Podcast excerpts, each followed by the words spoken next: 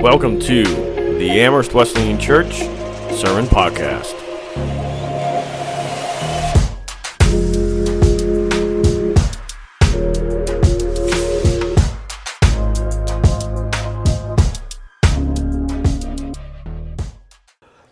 All right, folks. So we have been talking this month about how do you understand the Bible. And we've been doing more practical kind of study, teaching kind of things than we would normally do. And so I want to wrap up our series in a practical kind of situation of when you have questions about the Bible and questions about situations in life, and you go to the Bible and you're trying to figure out what does it mean? What does the Bible mean? Or what, does, what are the answers? And we've got these scriptures. What do they mean? How is it that you're supposed to make sense of the Bible? How are you supposed to interpret the scriptures? Is there a guide for finding answers to your questions? And some of those questions are about scripture. Some of those questions are about life. But you'll have those questions. Somebody will give you passages of scripture, and you'll be like, those are great passages. What does it mean? Have you ever been there? Have you ever been there and you're left wondering, what does it mean? Well, I want to give you a template of, a, or a guide for how it is that we can navigate these questions with the Bible and help us find answers to all the questions we have about life and Scripture and God and faith and all that stuff. Okay? And what we're going to look at is something called the Wesleyan Quadrilateral. And Pastor Brad has talked about this before. But this is a four part guide for how it is that we can interpret and understand Scripture and find answers to our questions. And so there are four things. The first one is Scripture, the second is tradition, the third is reason or logic, and the fourth is experience. So, Scripture, you want to pay attention to who wrote it, when did they write it? What was going on? What is the style that it is written? Because some of these are letters, some of them are history, some of them are poems. And then you've got to look at other passages. But what I mean by tradition is that you've got to look at your church's doctrines from the past. You've got to look at those long standing beliefs that the church has had for hundreds and hundreds or thousands of years. And when you look at reason or logic, you're talking about articles, books, science, archaeology, history, just proper thinking. Lastly, experience, which would be your personal experience or the experience of other people, real life examples. And that if you take your questions and run them through this four part guide, it will help you figure out the answers to the questions that you face. It's a lot like it's a lot like trying to work on your car. How many of you here are really fantastic, really fantastic mechanics? Great. Great. So sometimes when you've got your car trouble, you'll Google what's wrong with my car, won't you? Anybody? Uh huh. And so you begin this process of going through this checklist, right? You go down through the checklist of what's wrong with my car. And it may be your car's not starting.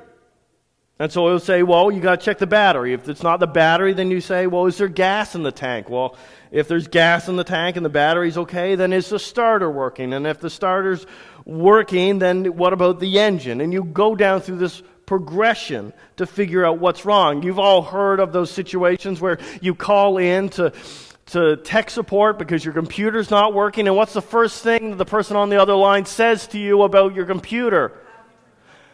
Is it plugged in?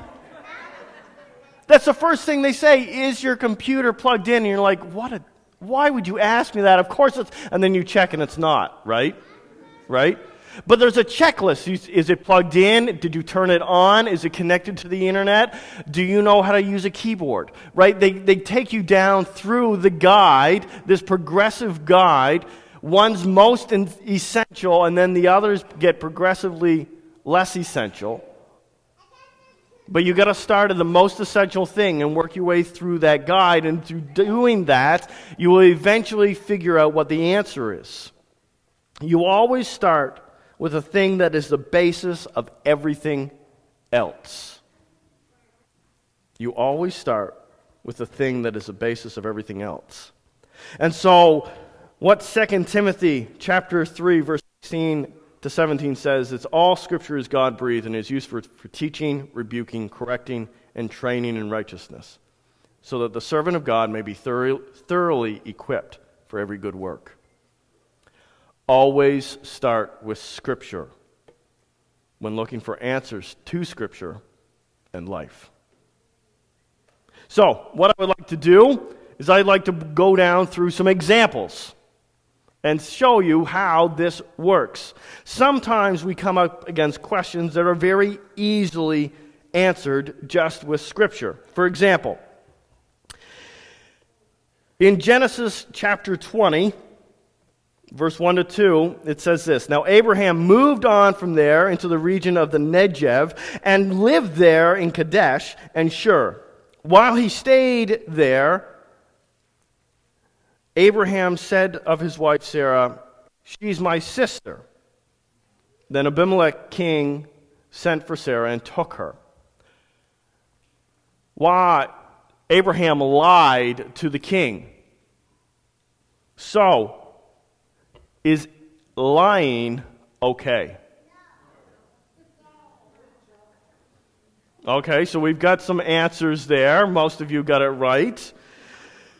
But when you look at this passage, you see Abraham, the guy that's talked about as the father of the Jews, the father of our faith, he has lied. He actually does it more than once. So there's more than one passage. And the crazy thing is that Abraham actually gets rewarded for his lies.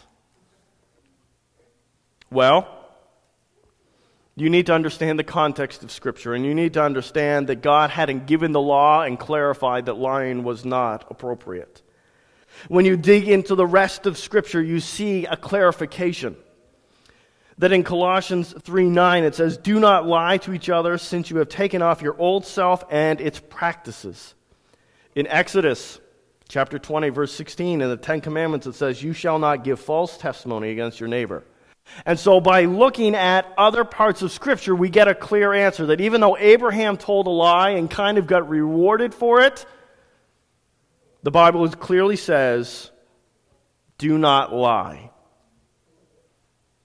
And so, the Scripture, before going down any further through the troubleshooting guide, Scripture clarifies. All right? That's, that's one example. Second example something that we have to go down through the system a little bit further. What about the Trinity? What does is God actually a Trinity? Is he actually three persons, one being? Well, in Matthew chapter 3, so we start with scripture. In Matthew 3:16 we see this story. As soon as Jesus was baptized, he went out of the water, and at that moment, heaven was opened, and he saw the Spirit of God descending like a dove and alighting, on him. And a voice from heaven said, This is my Son, whom I am well pleased. And so we have Jesus physically there, that we have the Spirit of God coming down on him, and then we have a voice from heaven three persons, one being. In Deuteronomy chapter 6, we see, Hear, O Israel, the Lord our God, the Lord is one. One God. And in John 1 1, it says, In the beginning, the Word was, in the beginning was the Word, and the Word was with God, and the Word was God. And so Scripture seems to be pointing towards it, but you will not find anywhere in the Scripture that it says God is three persons and one being, and you will not find that the word Trinity exists in Scripture. And so what we do is we say, okay, we have an idea of what's there based on Scripture, but we need more clarity to answer this question. And so we go to something called the creeds or the long standing beliefs of the church, something that the church has believed and held to as a doctrine, as a right teaching for many, many years. And I just pulling from the Athanasian Creed, it says, Whosoever will be saved before all things, it is necessary that they hold the Catholic faith, which means the church faith, not the Roman Catholic, but the church faith Two, with faith accept everyone do keep whole and undefiled, without doubt he shall perish everlasting. And the Catholic faith is this that we worship one God in Trinity and Trinity in unity. And so, this belief that was held by the church in about 3 400 AD is something that the church has held on to since then. And so, between Scripture and our traditional beliefs, we're able to see that put them together, we have clarity, and that God is, in fact, Trinity. You see how this works? We start with Scripture and then we start moving through. All right, with third example. What about creation? Anybody ever asked about creation, whether creation was a literal six days or whether it took millions of years? Anyone had that question? Some of you are scared to raise your hands, but you've had those questions, right? You've had those questions. Well, what do we do? We start with Scripture, then we go to tradition, right? Well, Scripture says in Genesis 1 31, God saw that he, all that he had made, and it was very good, and there was evening and there was morning the sixth day. Okay? Exodus 20 says, For in six days the Lord made the heavens, and the earth, and the sea, and all that is in them, but he rested on the seventh day. In Romans 5 14, it says, Nevertheless, death from the time of Adam and the time of Moses, even over those who did, as did Adam, who is the pattern of the and so we see Scripture seems to be leaning one way, but you still may have questions. Is that poetic language? Is that figurative language? Well, you, then you go to, to tradition and you find that tradition has leaned towards creation being a literal six day event, but not always.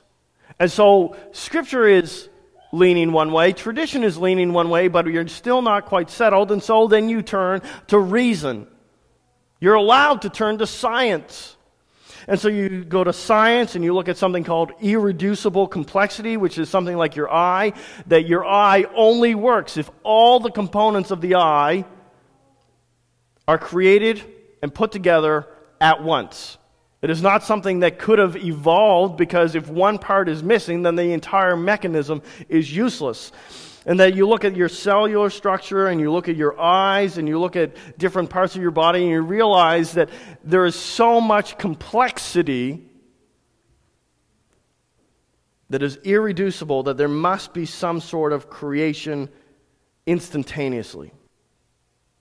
And so, by taking all three of these things scripture, tradition, and reason for me, I see it very clearly that creation was a literal six day event. But here's the other part getting down further away from Scripture, and we don't have a clear answer in Scripture, and we're getting further away from that main source. The reality is that sometimes you can have disagreements around this. And there are essential beliefs like God Himself created the universe, period. That's essential that's undeniable, that's clearly stated in Scripture. Whether it was literally six days or longer, I think I have an answer, but if you disagree with me, it's okay. Because now we're basing things on reason and not just Scripture. So, Scripture, tradition, reason. Let's ask another question that we got to take a little bit further. Let's talk about drinking. Is drinking okay or not okay? Well, in 1 Timothy chapter 5, always start with scripture. 1 Timothy chapter 5 verse 23 it says stop drinking only water and use a little wine because of your stomach and your frequent illnesses. In Romans 14, 21, it says, It is better not to eat meat or drink wine or do anything else that will cause your brother to, or sister to fall. 1 Corinthians says, Nor thieves, nor the greedy, nor drunkards, nor slanderers, nor swindlers will inherit the kingdom of God. John 2 has a story about Jesus turning water into wine. And in Jeremiah chapter 35, it says, they replied, We do not drink wine because our forefather gave us this command. Neither you nor your descendants must ever drink wine. And so you look at Scripture and you're left going, Oh, that's not clear. Because we have examples where not drinking is encouraged or commanded, and we have spots where drinking may actually be encouraged. So, okay, if Scripture isn't clear on it, should you drink or not? Well, tradition has said, depending on your tradition, yes or no. Some traditions say, go for it, just don't get drunk. Other traditions, like the Wesleyan Church, has said, yeah, you probably shouldn't. But there's some disagreement there. Okay, so we don't have clarity yet. So what do we go? So we've got scripture, than tradition, reason. Well, you look at reason and you can see that there is potential benefits to a little bit of alcohol in your diet. We can see that it's not sin, but we can also see that alcohol can cause lots of problems. That it is easily abused. It easily causes accidents, and it easily does incredible amounts of damage to your brain and other organs, even in small amounts. Okay. Okay. But maybe that's still not enough. You're still not sure whether it's good to drink or not to drink.